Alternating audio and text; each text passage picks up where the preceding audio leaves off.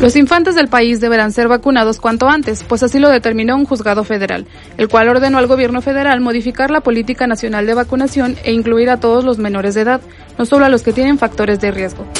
El subsecretario de Salud, Hugo López Gatel, hizo un llamado a seguir con registro de menores que padecen comorbilidades para que reciban la vacuna contra COVID-19.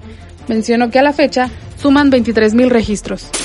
La tercera ola de la pandemia de COVID-19 en México encadena una reducción sostenida de contagios a pesar del regreso a clases presenciales hace más de un mes, informaron las autoridades. Jorge Alcocer, secretario de Salud, reconoció que en los estados existen retrasos en la entrega de medicamentos, lo cual ocasiona que haya desabasto. El titular de salud, Jorge Alcocer, informó que tan solo 20% de trabajadores está dispuesto a irse a la nueva sede de la Secretaría de Salud Federal en Acapulco, es decir, el 80% la rechazó.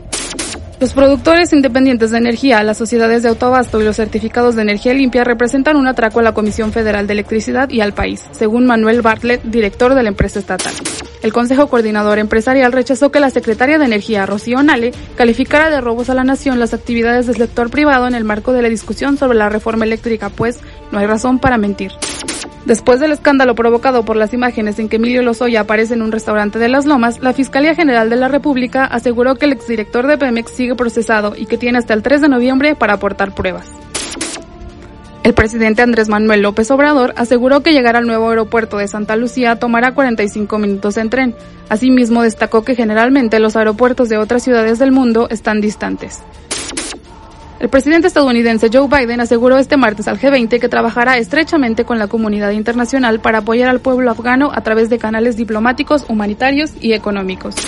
Los países del G20 acordaron una serie de ayudas dirigidas a paliar la catástrofe humanitaria en Afganistán, aunque asumieron que para ponerlas en marcha será inevitable hablar con el nuevo gobierno talibán, instalado del pasado agosto, aunque eso no implique su reconocimiento internacional.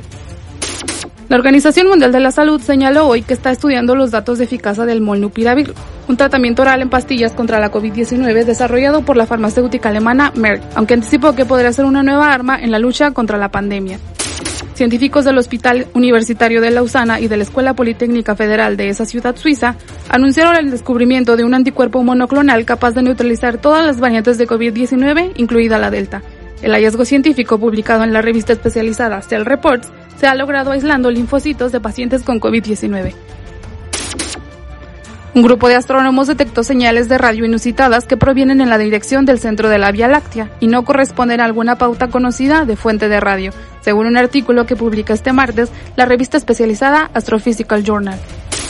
La reina Isabel II del Reino Unido apareció este martes usando un bastón por primera vez en un acto público, al asistir a un servicio religioso en la abadía de Westminster, en conmemoración del centenario de la organización benéfica de las Fuerzas Armadas Royal British Legion. Toby, el rinoceronte blanco más viejo del mundo, murió a la edad de 54 años en un zoológico del norte de Italia, informó Elisa Livia Penaccioni del Parco Natura Vida, que se encuentra en la ciudad de Verona. Plano Informativo Radio. Streaming Live.